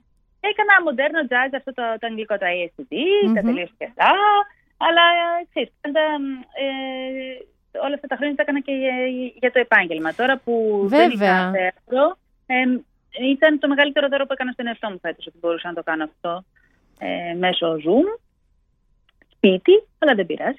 Είναι, βέβαια, ξέρεις, είναι, επειδή είσαι ένας άνθρωπος που έχεις υπηρετήσει πολύ και το musical στο θέατρο, το Ναι. οποίο είναι μια τρομερά απαιτητική τέχνη. Και εγώ χαίρομαι που σιγά σιγά έχει μπει στην ελληνική ε, θεατρική πραγματικότητα. Ε, ωστόσο, για έναν ηθοποιό, δηλαδή στο Broadway έχει τύχει, ξέρω εγώ, να δω μερικές παραστάσεις, και δεν είναι απλά, αντε- εντάξει, έχει μια φωνή που, οκ, είναι τρομερή η ποιότητα τραγουδιού, μαζί με κίνηση, μαζί με ηθοποιία, δηλαδή με αγχώνουν Είναι- πάρα πολύ. Είναι 20 χρόνια σπουδών και μέχρι να πεθάνουμε μαθήματα θα κάνουμε. Ε, δεν, δεν βγήκε κάποιος και άρχισε να τραγουδάει ή άρχισε να χορεύει. Οι ηθοποιοί του μουσικού θεάτρου σπουδάζουν πάρα πολλά χρόνια και συνεχίζουν και ασκούν σώμα και φωνή και υποκριτική εφόρου ζωής. Ε, είναι ένα κομμάτι που απαιτεί τεχνική αρτιότητα και ίσως είναι και- και γι' αυτό ένα κομμάτι που με εγωιτεύει πάρα πολύ. Εσύ Το μουσικό συνεχίζεις θέατρο. τώρα που είσαι εκτός ε, σκηνής, ας πούμε Βέβαια. διαβάζεις θεατρικά έργα για την εξάσκηση. Βεβαίως και έργα διαβάζω και τα, τη φωνητική μου κάνω και άλλα. Ε, δεν είχα καμία Και- αμφιβολία να ξέρεις γι' αυτό. Αυτό, ξέρεις τι, αυτό με ησυχάζει γιατί πάντα είμαι της άποψης ότι πρέπει να, να προετοιμάζω εγώ τις συνθήκες της ζωής μου για να έρθει αυτό που θέλω να, να υπηρετήσω. Δηλαδή πάντα διάβαζα για πιο δύσκολα ρεπερτοριακά πράγματα από αυτά που μου προτείνονταν ή για αυτά που έβρισκα δουλειά για να τα φέρω στη ζωή μου. Μμμ. Ε, το Εμένα πιστεύεις δεν- αυτό; Α- Απόλυτα. Μμμ. Το πιστεύεις; Και εγώ Α, το πιστεύω πλέον, αυτό είναι όχι το πάντα. χώρο. Αφήνω το χώρο για να έρθει. Να σου πω, είσαι, επειδή είσαι πολύ της στοχοπροσύλωσης και, του, Ήμουν, του, ναι, και της οργάνωσης, έτσι. Ναι. Πρώτον, και η δουλειά που κάνεις αυτή τη στιγμή στηρίζεται πολύ στην οργάνωση, έχει πολύ περιθώριο αυτοσχεδιασμού ε, του σύμπαντος. Ε, στην, πρα- στην προσωπική σου ζωή και δεν εννοώ μόνο στα σχεσικά σου, ενώ στους φίλους Ναι. σου, στα πάντα στην προσωπική σου ζωή. Ναι. Αφήνεις περιθώριο έτσι, με εκπλήξεων ή σ' αρέσει να έχεις ένα έστω μερικό έλεγχο της κατάστασης; Προσπαθώ να καταλάβω το Ναι. γέλιο. Ε, κοίταξε. Μπορεί το να πείσει τον εαυτό σου ότι αφήνεσαι σε αυτές τις συνθήκες να είναι ένας τρόπος να ελέγξεις και αυτές τις συνθήκες. Μμμ. Ε, νομίζω ότι το κομμάτι της αυτογνωσίας είναι ένα κομμάτι που δεν σταματάει ποτέ. Αισθάνομαι, τουλάχιστον δεν ξέρω τι κάνω στις σχέσεις μου. Με παρατηρώ. Αλλά στα αλήθεια κάθε φορά ανακαλύπτω ένα εκατομμύριο πράγματα για σχέσεις που μπορεί να είχα πριν από μια δεκαετία. Δεν φοβερό Α, αυτό. Πώς, τι κοίτα έκανα, τότε. τι είπα, πώς ήμουνα τότε; Οπότε το μόνο που μπορώ να κάνω, γιατί τα συμπεράσματα θα τα βγάλω κατόπιν, το μόνο που μπορώ να κάνω είναι να έχω ως πηξίδα, φίλτρο, τέλος πάντων κατεύθυνση, την αγάπη περισσότερο από το φόβο. Δηλαδή πολλές φορές λέω τώρα, τώρα τι κάνω; Και λέω ότι ο φόβος μου τι μου λέει, ενώ η αγάπη πώς θα λειτουργούσε. Αυτό προσπαθώ να κάνω για να μπορέσω να αγαπήσω όσο περνάω το χρόνο μου σε αυτή τη γη, λίγο καλύτερα και λίγο περισσότερο. Και έτσι αγαπάω και εμένα περισσότερο. Έχει- Αυτό προσπαθώ περισσότερο. στη σχέση. Έχεις κάποιο στοιχείο του χαρακτήρα σου που δεν βλέπουμε στην καθημερινή δύο ζωντανή εκπομπή που λέγεται φλερτ; Δηλαδή, Ναι, ξέρω εγώ, για- βρίζεις ας πούμε, κά- κάτι που δεν μπορούμε να δούμε. κάποιο στοιχείο σου, τρως τα νύχια σου, κάτι που κάνεις και δεν μπορείς να το δούμε στην τηλεόραση γιατί δεν είναι τέλος πάντων στη τηλεόραση. Μα δε- δεν θα δείτε τις φορές που μπορεί να... ε, Έχουν υπάρξει φορές που μπορεί να έχω συγκινηθεί ή να μην είμαι ο πιο χαρούμενος εαυτός μου, γιατί μπορεί να είναι πιο δύσκολες μέρες. Και το έχω πει κιόλας ότι σήμερα δεν είμαι πολύ καλά ψυχολογικά, γιατί θέλω να απενοχοποιώ και τον κόσμο από, το, από, το, από την τοξική θετικότητα. Ναι, ότι Είναι με το οκ. στανιό χαμόγελα. Ναι, είναι οκ να μην είσαι καλά. Σήμερα έχεις τα νεύρα σου. Σήμερα είναι μια μέρα στην οποία σου έχουν σκάσει όλα μαζί. Σήμερα είναι μια μέρα που δεν, δεν μπορείς να σηκώσεις το κεφάλι σου από, από ημικρανία, γιατί έχουν έρθει ένα εκατομμύριο σκέψεις και φόβοι που μπορεί να έρχονται από τα πέντε σου. Υπάρχουν και αυτές οι μέρες. Υπάρχουν μέρες που μπορεί να έχουν και αντικειμενικά προβλήματα των ανθρώπων σου, δικά σου. Υπάρχουν και αυτές οι μέρες. Και είναι οκ να υπάρχουν και είναι οκ και Είναι να οκ. τις βιώνεις. Ναι, είναι οκ. Δεν μου λες, διάβασα ότι καταρχάς εσύ σπούδαζες, σπούδαζες νομική. Δεν, την έχεις, δεν Ναι. έχει αλλάξει κάτι, δεν την έχεις τελειώσει. Ω, Οι γονείς, ο μπαμπάς σου είναι δικηγόρος, ο αδερφός επίσης είναι δικηγόρος. Όταν είπες μαμά, μπαμπά, ε, δεν θα το συνεχίσω εγώ αυτό, γιατί να, θα γίνω ηθοποιός. Ναι. Τι, πώς το πήρανε, Άμα δεν το είπα έτσι, ήμουν ευθύς. πώς το πες; Θα τελειώσω και το μία, κάνω και αυτό τώρα που θα είναι χόμπι. Μμμ. ναι, ναι, ναι. Και ήρθε σταδιακά. Κοίτα, μόλις ε, όσο ήμουν στο εθνικό έδινα και μαθήματα στη Νομική. Ε, Συγγνώμη, μόλις- συνδυάζεις νομική Αθηνών με εθνικό; Όχι με πολύ μεγάλη επιτυχία. αλλά ναι. Ok. ok. Και όταν ήρθε η πρώτη μου δουλειά, Βιολιστής στη Στέγη, είχα πρεμιέρα στο Ηρώδιο. Οπότε μ, νομίζω ότι και οι γονείς μου κατάλαβαν ότι. Δεν είναι χόμπι πια. μ, Ναι, ότι μάλλον οδεύουμε προς μια άλλη κατεύθυνση. Ήταν όμως υποστηρικτικοί από όσο ξέρω. Δηλαδή, ρε παιδί μου, έχουν τη θεωρία οι άνθρωποι αυτοί και καταρχάς φταίνε εν μέρει, να το πω αυτό, γιατί διάβασα ότι σε εξέθεταν στις τέχνες από μικρή.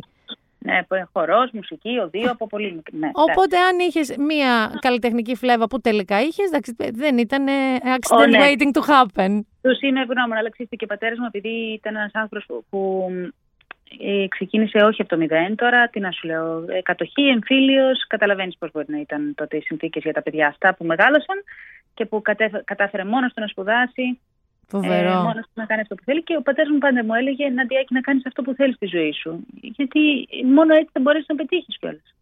Και ένα από τα πράγματα που ήθελες στη ζωή σου και βρέθηκες ήταν το Harvard. Πώς βρέθηκες εκεί και πώς ήταν αυτή η εμπειρία; Γιατί ξέρεις, όλο η έννοια Harvard, αν δεν έχεις πάει ή δεν έχεις κάποιον που έχεις πάει, ακούγεται ένα τεράστιο πράγμα με τεράστια εμπειρία. Πολύ διαφορετική ενδεχομένως από την εδώ ακαδημαϊκή εμπειρία που έχουμε όσοι πάμε πανεπιστήμιο. Ε, Ναι. Τι έμαθες και ποιο ήταν το πιο ζώρικο κομμάτι αυτής της εμπειρίας; Το πιο ζώρικο ήταν ο καιρός στην Βοστόνη, Ναι, γιατί ναι. ξυπνούσες με γκρι, κοιμόσουν με μαύρο. ε, αυτό που καταλαβαίνει στην ψυχολογία μιας Ελληνίδας, ε, τα περαμεντόζα, ε, δεν ήταν πολύ ευχάριστο. Μμμ. Ε, το πολύ θετικό ήταν ότι εντάξει, υπήρχε οργάνωση και δομή σε όλα. Το οποίο εμένα με ησυχάζει, μου δίνει τε- τε- τρομερή αίσθηση ασφάλειας και με απελευθερώνει πολύ και στο δημιουργικό κομμάτι.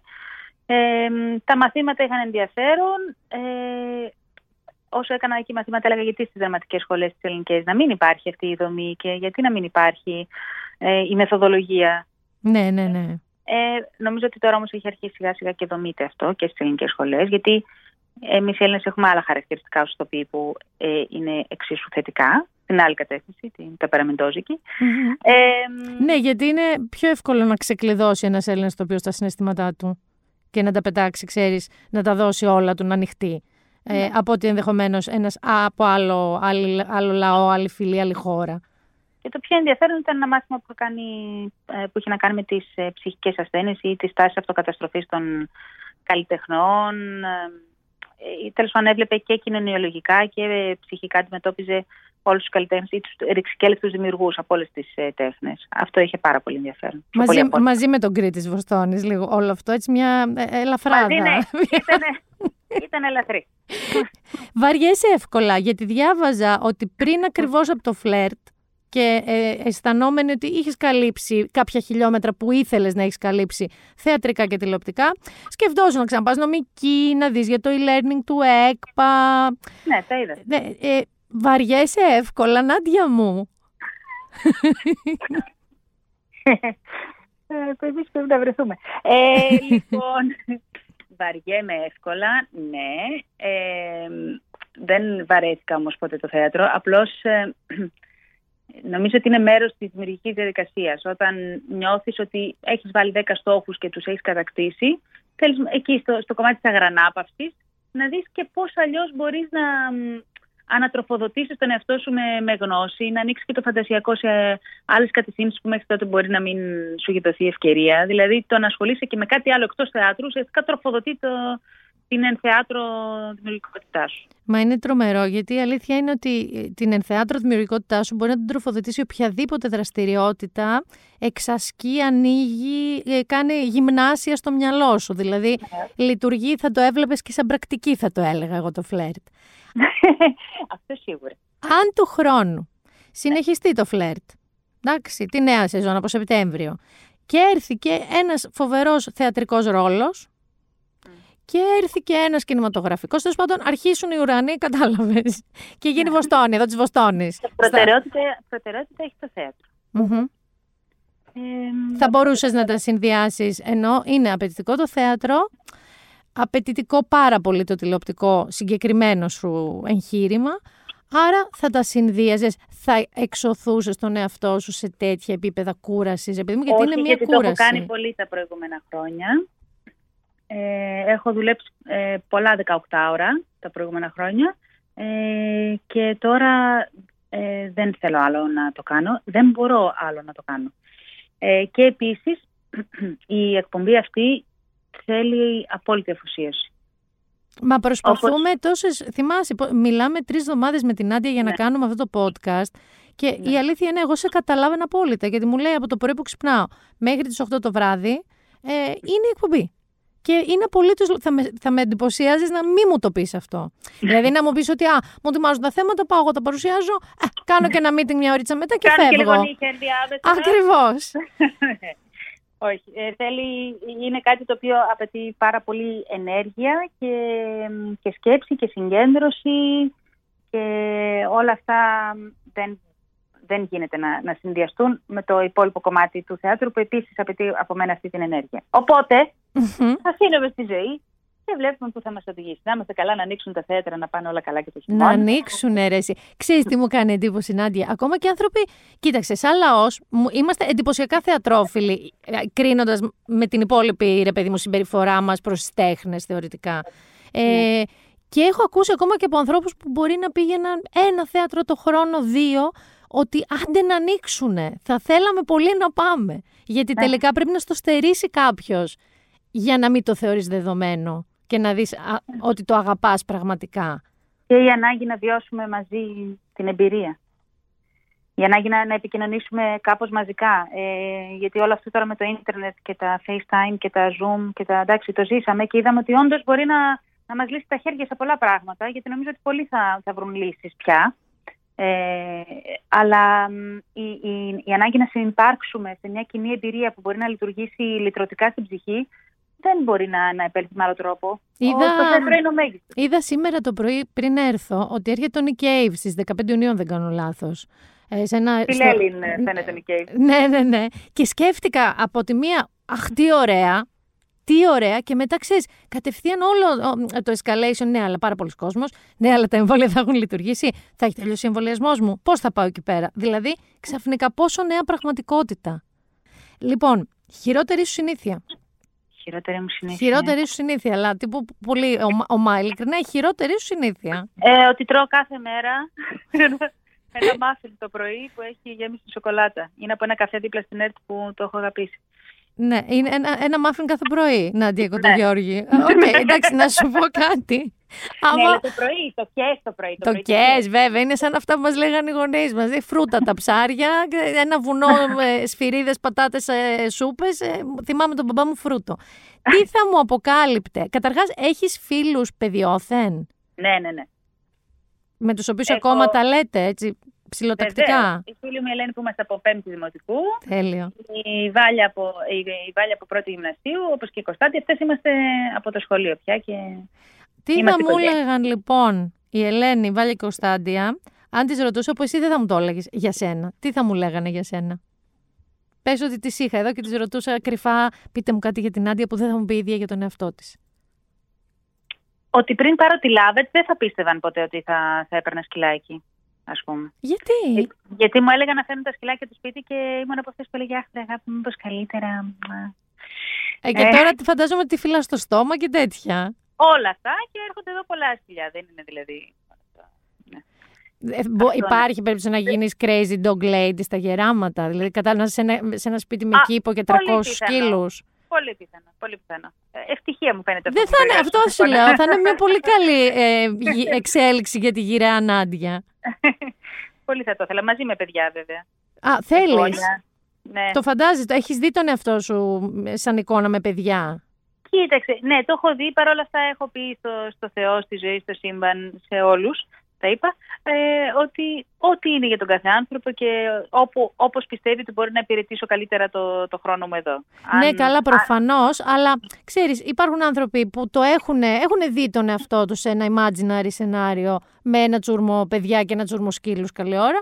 Ε, υπάρχουν και άνθρωποι που όχι. Άρα, άσχετα με το αν θα γίνει και πότε χρονικά μπορεί να γίνει, το έχεις ε, οραματιστεί. Εγώ θα ήθελα παιδιά, εγγόνια, σκυλιά, γατιά, κόσμος, φίλοι.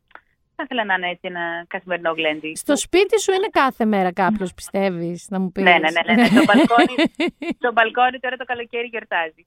το μπαλκόνι παρτάρι.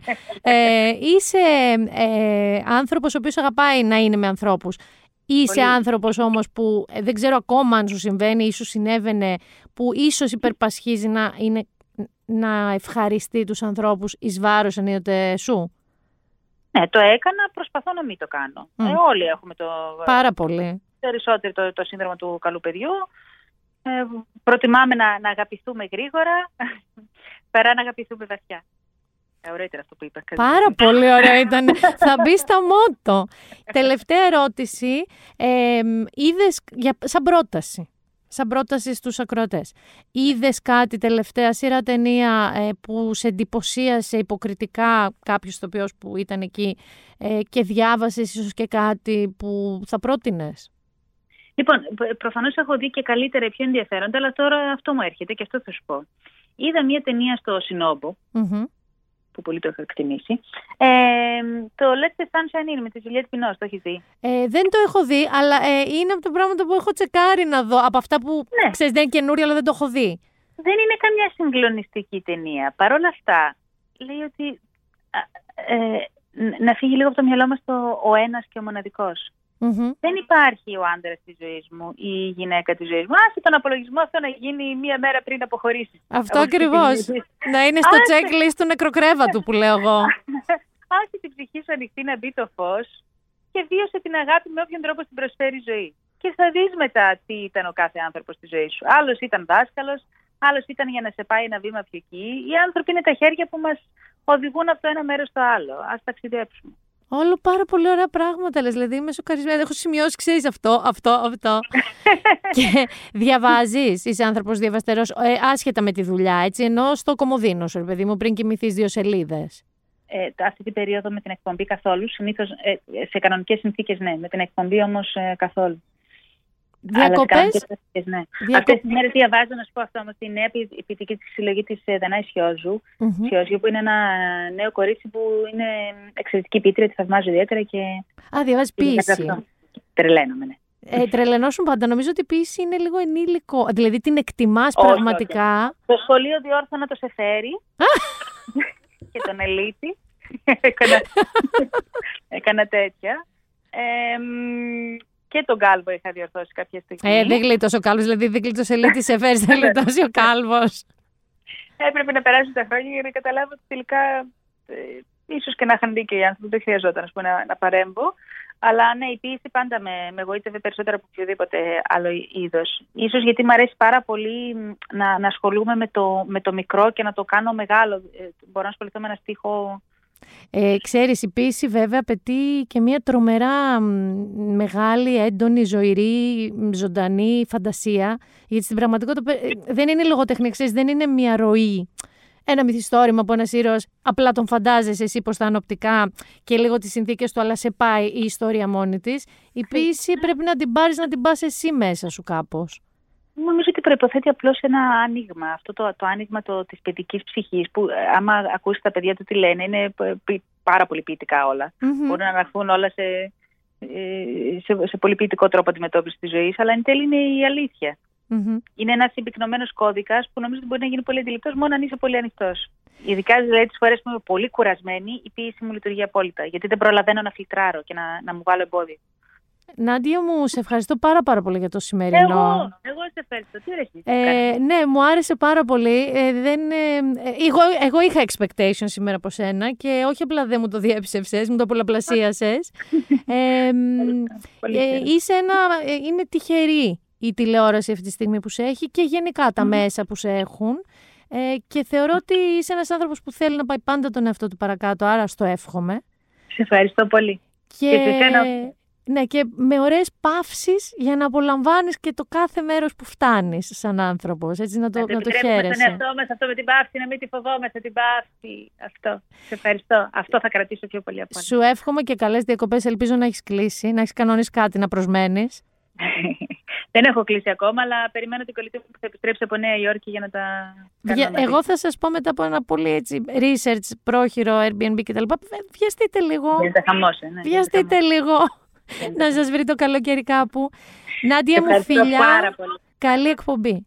Ευχαριστώ πολύ, καλή συνέχεια. Ε, να ξέρεις, εγώ σε διαβάζω, το ξέρεις. Ναι, ναι, ναι. Μας, μας αγαπάμε πολύ. Σε φιλό και σε ευχαριστώ για όλα. Φιλιά, Νάντια μου, καλημέρα. Ε, να διορθώσω, γιατί εντάξει, εκείνη την ώρα δεν το τσέκαρα που μιλάγαμε με την Άντια. Να διορθώσω βέβαια ότι ο Νικέιβ δεν έρχεται το 21. δηλαδή, τύπου σε λίγες μέρες, τώρα 15 Ιουνίου του 2021, θα ήταν λίγο δύσκολο, αλλά είναι, ξέρεις, wishful thinking. Το 22, παιδιά. Το 22 θα τραγουδήσουμε Nick Cave. Το 22 θα αγκαλιαστούμε, θα κλαίμε, ελπίζω δηλαδή. Και θα συνεχίσω. Σας έχω λίγο ζαλίσει σήμερα με την τηλεόραση. Να δείτε τηλεόραση, να δείτε την Νάντια Κοντογιώργη να τη βλέπετε, να δείτε Friends. Να δείτε... Στη τηλεόραση όμως θα μείνω και στην ώρα της pop ε, πρότασης του Binder Done That. Διότι έχω δύο, δύο σειρές και οι δύο Netflix. Η μία τωρινή που έχει μόλις βγει, έχει κάνει τρομερό buzz.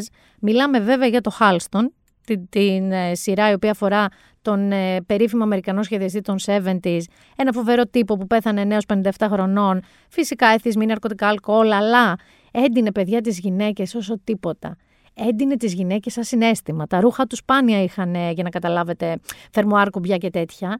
Ήταν συγκλονιστικά υφάσματα, ντραπέ που πέφτανε σε έξινες χαμός και παιδιά παίζει ο Γιώργο Μαγκρέγκορ, κάνει το Χάλστον και δεν υποδίεται το Χάλστον, είναι ο Χάλστον.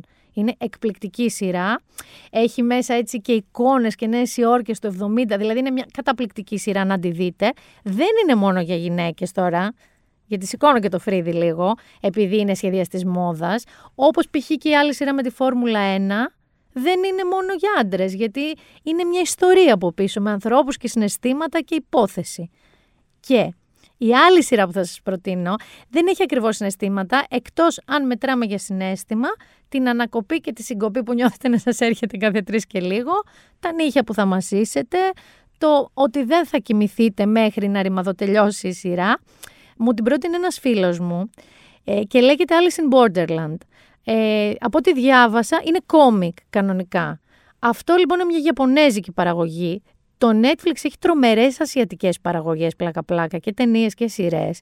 και κορεάτικες και κινέζικες και ιαπωνικές. Αυτή είναι η ιαπωνική και στην πραγματικότητα τι γίνεται; Είναι τρεις φίλοι ένας που δουλεύει σε ένα μπαρ, ένας ο οποίος είναι λίγο ρεμπεσκέ και παίζει όλη μέρα video games, και ένας ο οποίος είναι IT, λίγο καταπιεσμένο από την οικογένειά του, λίγο παρθένος, λίγο δεν το έχει με τις γυναίκες. Και γίνεται έτσι ένα περίεργο πράγμα στο Τόκιο που ζουν. Εξαφανίζεται ο κόσμος, όχι όλος, και βρίσκονται αυτοί να πρωταγωνιστούν σε ένα video game στην πραγματικότητα. Ε, δεν είναι σαν video game ε, γυρισμένο, είναι κανονικά με κανονικούς ηθοποιούς και για να επιβιώσουν πρέπει να περνάνε πίστες, οι οποίες πίστες είναι oh my god, δηλαδή ε, είναι βίαιο, είναι καταιγιστική η δράση του, σπάς το κεφάλι σου τι μπορεί να γίνει, τρομερές ανατροπές που δεν περιμένεις, δεν αποκλείεται να γίνει τώρα αυτό. Ε, σας το προτείνω επιφύλακτα, ιδίως αν είστε σαν εμένα κουκουβάγες. Δηλαδή αν δεν θέλετε και να κοιμάστε και δεν μπορείτε το βράδυ, ε, με αυτό θα σας βρει το ξημέρωμα, ούτε θα καταλάβετε πώς έγινε. Αυτό ήταν το σημερινό Been There Done That. Ελπίζω να περάσατε καλά. Εγώ πέρασα πάρα πολύ καλά. Ε, δεν ξέρω πότε θα τα ακούσετε. Ε, θα θυμίσω ότι θα είμαι εμβολιασμένη και θα θυμίσω ότι την επόμενη Παρασκευή το Been There Done That θα είναι και πάλι εδώ με μία μήνα μπυράκου κατά το ίμιση ανοσοποιημένη, πώς να το πω. Μ' αρέσει και αυτό που είδα, τι σημαίνει ε, VIP. Vaccinated, immunized, immunized people. Δηλαδή, οι very important people αυτής της στιγμής είναι οι vaccinated immunized people. Αυτοί δηλαδή που έχουν εμβολιαστεί και έχουν αποκτήσει ένα βαθμό ανοσίας. Φυσικά την άλλη Παρασκευή δεν θα έχω αποκτήσει καμία ανοσία, είναι πολύ νωρίς, αλλά ζούμε για να ελπίζουμε. Μίνα Μπυράκου, been there, done that. Ραντεβού την επόμενη Παρασκευή.